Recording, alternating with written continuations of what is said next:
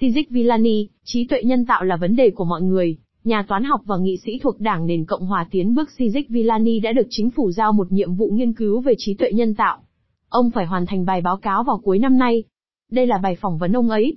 Trong thời gian dưới 6 tháng kể sau khi đệ trình bản báo cáo trí tuệ nhân tạo của nước Pháp, vào cuối nhiệm kỳ của Tổng thống François Hollande, chính phủ lại giao cho Sijik Villani một nhiệm vụ mới nghiên cứu về trí tuệ nhân tạo. Vị dân biểu thuộc Đảng nền Cộng hòa tiến bước tại khu vực bầu cử số 5 của vùng ESSNNE, nhà toán học và là người được trao giải thưởng danh giá phiêu, phải hoàn thành một bản báo cáo vào cuối năm nay. Ông đã trình bày cho báo LEMONDE khái quát về sứ mệnh và tầm nhìn của ông đối với lĩnh vực này. Nói một cách chính xác, ông đã được giao nhiệm vụ gì về trí tuệ nhân tạo? Nhiệm vụ đó là vạch ra một lộ trình về trí tuệ nhân tạo cho chính phủ trong những năm tới. Chính phủ sẽ hành động theo những trục nào về mặt kinh tế, chính trị, văn hóa, đạo đức, giáo dục. Nói tóm lại, là mọi thứ. Với ý tưởng xem trí tuệ nhân tạo không phải là một lĩnh vực chuyên ngành, mà là một vấn đề của mọi người. Đặc điểm của sứ mệnh này là nó nằm trong sự tiếp nối các báo cáo trước đây và đặc biệt là báo cáo trí tuệ nhân tạo của nước Pháp. Khi báo cáo này đặc biệt nhấn mạnh đến việc liệt kê, lập bản đồ, với một vài kiến nghị, thì báo cáo sắp tới phải còn đi xa hơn vào những kiến nghị rất cụ thể là đề xuất những hành động mà các bên phải thực hiện. Và vấn đề này được trình bày không chỉ ở quy mô của nước Pháp, mà còn ở quy mô của châu Âu. Tất nhiên là không phải chỉ có một mình Villani tiến hành nhiệm vụ này, mà là cả một đội ngũ. Trước tiên tôi có được sự hỗ trợ của một chuyên gia về lĩnh vực trí tuệ nhân tạo, Mark Schonauer, giám đốc nghiên cứu của Viện Nghiên cứu Tin học và Tự động hóa quốc gia, chủ tịch của Hiệp hội về trí tuệ nhân tạo của Pháp và là một nhà nghiên cứu nổi tiếng trong lĩnh vực này. Đây là một chuyên gia kỹ thuật để tôi tham chiếu. Tôi đoán sẽ có từ 100 đến 200 chuyên gia tư vấn. Ông sẽ làm gì với các kết luận của báo cáo trí tuệ nhân tạo của nước Pháp? Đặc biệt là kinh phí của nó lên đến 1,5 tỷ euro, liệu kinh phí đó có được duy trì không? Mọi thứ đều có thể xảy ra. Vai trò của chúng tôi là nói lên liệu kinh phí này có đủ không, có cần cắt giảm không, có cần tăng lên không? Công trình nghiên cứu trí tuệ nhân tạo của nước Pháp bị thúc ép về mặt thời gian và không thể phát triển xa hơn các dự án mở rộng và các hành động. Người điều phối báo cáo, Nathaniel Ackerman, sẽ làm việc chặt chẽ với công trình nghiên cứu của chúng tôi. Chúng tôi đã tiếp xúc với ông ấy, và ông ấy rất phấn khởi. Liệu ông đã có những ưu tiên gì cho các hoạt động của Pháp trong lĩnh vực này? Vâng, có. Có một số lĩnh vực có rất nhiều điều được trông đợi, chẳng hạn như y tế, giao thông vận tải với vấn đề hóc búa về xe ô, tô tự hành, thế giới kinh tế. Một thách thức rất quan trọng là làm thế nào để mọi người có thể hưởng lợi từ trí tuệ nhân tạo, để trí tuệ nhân tạo gắn với việc củng cố nền dân chủ, chứ không phải là điều ngược lại. Đã có một số ví dụ cho thấy, trong một số trường hợp, việc sử dụng trí tuệ nhân tạo có thể có tác động tàn phá về mặt kinh tế và hệ thống dân chủ. Một tác phẩm gây ấn tượng mạnh nơi tôi là cuốn sách của Cathioni, Những vũ khí hủy diệt của toán học, dữ liệu lớn đã làm gia tăng bất bình đẳng và đe dọa nền dân chủ như thế nào. 2016, chưa có bản dịch, chỉ ra rằng các tập đoàn lớn đã hưởng lợi từ trí tuệ nhân tạo, dẫn đến những suy thoái xã hội, những sai sót, được sử dụng nhằm quảng cáo cho những mục đích không thể chấp nhận được. Ngược lại, mục tiêu của chúng tôi là thúc đẩy các biện pháp bảo vệ để trí tuệ nhân tạo có lợi cho một cuộc sống có chất lượng tốt hơn. Nếu việc phân tích tự động các dữ liệu y tế dẫn đến việc phát hiện bệnh tốt hơn và chi phí điều trị ít tốn kém hơn, thì đó là điều tuyệt vời. Nếu điều nói trên dẫn đến việc các công ty bảo hiểm tiến hành áp dụng các mức giá khác nhau dựa trên những thông tin bí mật, theo đó những người mắc các chứng bệnh nghiêm trọng nhất phải trả phí ngày càng đắt hơn, thì tất nhiên đó không phải là điều chúng ta muốn. Làm thế nào để nước Pháp có thể cạnh tranh với các tập đoàn khổng lồ như GAFAM, Google, Apple, Facebook, Amazon, Microsoft, vốn đầu tư rất mạnh vào lĩnh vực trí tuệ nhân tạo và thu hút những chuyên gia giỏi nhất, đặc biệt là những chuyên gia Pháp. Vũ khí đáp lại của nước Pháp là gì? Thứ nhất, chất lượng đào tạo cao. Chiến lược đào tạo của Pháp dựa vào lực lượng trong nước, trong khi chiến lược của Mỹ thì dựa chủ yếu vào việc nhập khẩu người tài. Ngoài ra còn phải có một chương trình nghiên cứu có chất lượng cao, nước Pháp đi đầu trong nghiên cứu về trí tuệ nhân tạo. Chúng ta cũng có những định chế như Viện Nghiên cứu Tin học và Tự động hóa quốc gia, Trung tâm Nghiên cứu Khoa học Quốc gia của Pháp, những nhà nghiên cứu như Jean Lacan, chuyên gia lỗi lạc về các mạng thần kinh nhân tạo.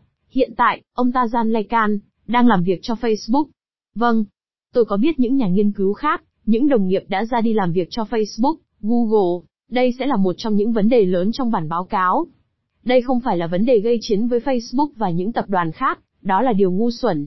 Mà đây là vấn đề tìm hiểu làm thế nào để đạt được một sự cân bằng, một cách tiếp cận mang tính xây dựng có lợi cho mọi người. Để xem làm thế nào đảm bảo công trình nghiên cứu của chúng tôi không bị hút vào, các tập đoàn của nước ngoài. Quay trở lại với các vũ khí đáp lại của Pháp, Nước Pháp có thể còn nhiều vấn đề phải lo, nhưng nó vẫn là một trong những quốc gia hấp dẫn nhất trên thế giới. Ách chủ bài khác của Pháp là tình hình chính trị hiện tại. Điều này có vẻ như tôi đang giao giảng cho xứ sở của tôi. Vâng, có một chút. Chúng ta có một sự chuyển tiếp khá hơn nhiều về chính trị, khoa học, sau các cuộc bầu cử gần đây. Nhiều đồng nghiệp của tôi có cái văn hóa khoa học này. Một điều không có trước đây. Văn phòng Quốc hội về công tác đánh giá các lựa chọn khoa học và công nghệ, mà tôi là chủ tịch, có thể tín nhiệm một số ít các nghị sĩ có động lực, có kiến thức về khoa học, và sẵn sàng làm cho mọi thứ chuyển động. Ngược lại, những điểm yếu của nước Pháp trong lĩnh vực trí tuệ nhân tạo là gì? Có một số khó khăn nhất định về việc tìm nguồn tài trợ, ở mức cần thiết cho các hoạt động đổi mới, cho các hoạt động khởi nghiệp, tất cả những gì tôi nói ra ở đây, cũng là nhận thức của tôi lúc này, nó có thể tiến triển trong quá trình thực hiện nhiệm vụ của tôi. Ngoài ra còn có vấn đề về chủ quyền, một vấn đề mà toàn bộ châu Âu cũng quan tâm. Trong một thế giới bị thống trị về mặt kinh tế bởi những tập đoàn tin học khổng lồ, mà lúc này tất cả đều thuộc về người Mỹ, những tập đoàn đang mua lại một phần lớn các dự án đang phát triển, thì làm thế nào để chen chân vào?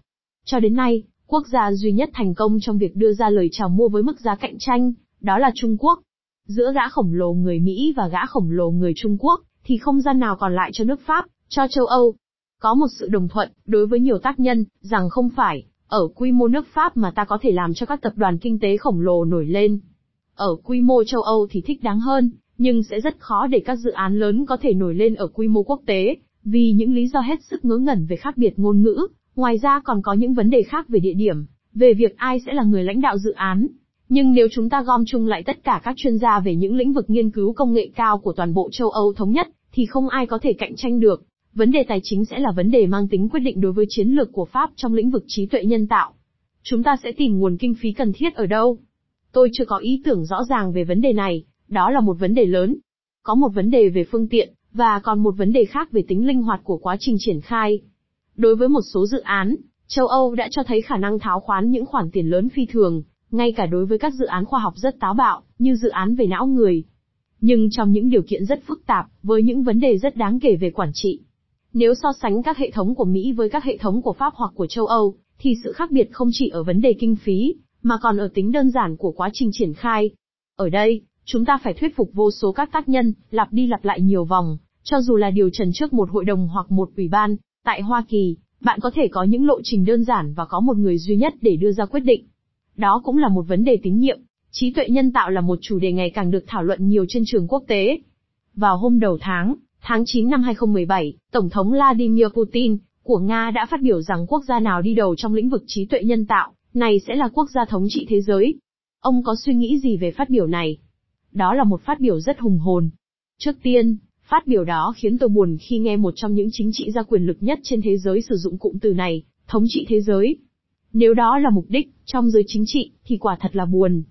Thứ hai, phát biểu đó cho thấy sự kỳ vọng rất lớn vào các công nghệ mới đó.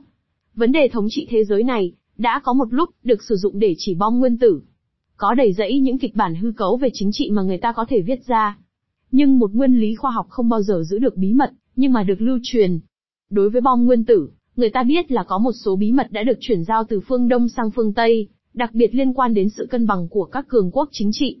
Tôi chắc rằng về mặt công nghệ, nếu có một quốc gia làm bá chủ, thì sẽ có một số nhà nghiên cứu của quốc gia đó tìm cách để chuyển giao các công nghệ. Liệu, theo điều mà Vladimir Putin có vẻ cố tin như vậy, chúng ta có đối mặt với một công nghệ mang tính quyết định lớn đến thế không? Liệu trí tuệ nhân tạo có một sức gây ảnh hưởng lớn đến thế không? trong nền kinh tế hoặc trong các lĩnh vực khác? Đây là một câu hỏi mở. Điều mà tôi tin là trong những lĩnh vực mà người ta đã nói đến, thì có ít nhất một lĩnh vực sẽ được cách mạng hóa một cách đáng kể. Liệu đó có phải là chiếc xe ô tô tự động không? Hay là lĩnh vực y tế? Hay là việc sáng tạo ra một mô hình kinh doanh mới? Môi trường pháp lý cũng có thể đóng vai trò quan trọng trong việc có hoặc không có chuyển biến lớn. Lịch sử thường chỉ ra rằng luật pháp thích ứng với công nghệ chứ không phải là điều ngược lại. Nhưng luật pháp có thể gây ảnh hưởng đến tốc độ, thậm chí đến bạo lực hoặc khả năng của một cuộc cách mạng. Elon Musk, ông chủ của tập đoàn Tesla, đã nhảy dựng lên với phát biểu của Vladimir Putin khi cho rằng việc các quốc gia chạy đua về ưu thế trong lĩnh vực trí tuệ nhân tạo chắc chắn sẽ gây ra cuộc chiến tranh thế giới thứ ba. Ông có suy nghĩ gì về phát biểu này? Tôi có ý kiến đối lập với Elon Musk. Tôi ngưỡng mộ khả năng phi thường của ông ấy để làm cho mọi thứ chuyển động.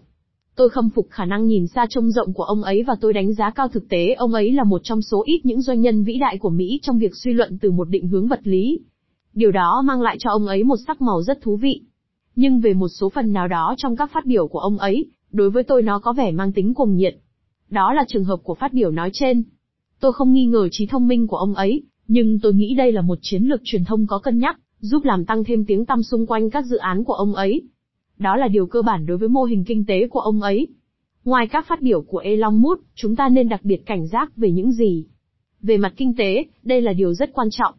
Có một sự lo ngại thực sự của người dân về việc trí tuệ nhân tạo sẽ thay thế người lao động bằng xương bằng thịt. Cho đến lúc này, hoàn toàn đó không phải là những gì chúng ta thấy.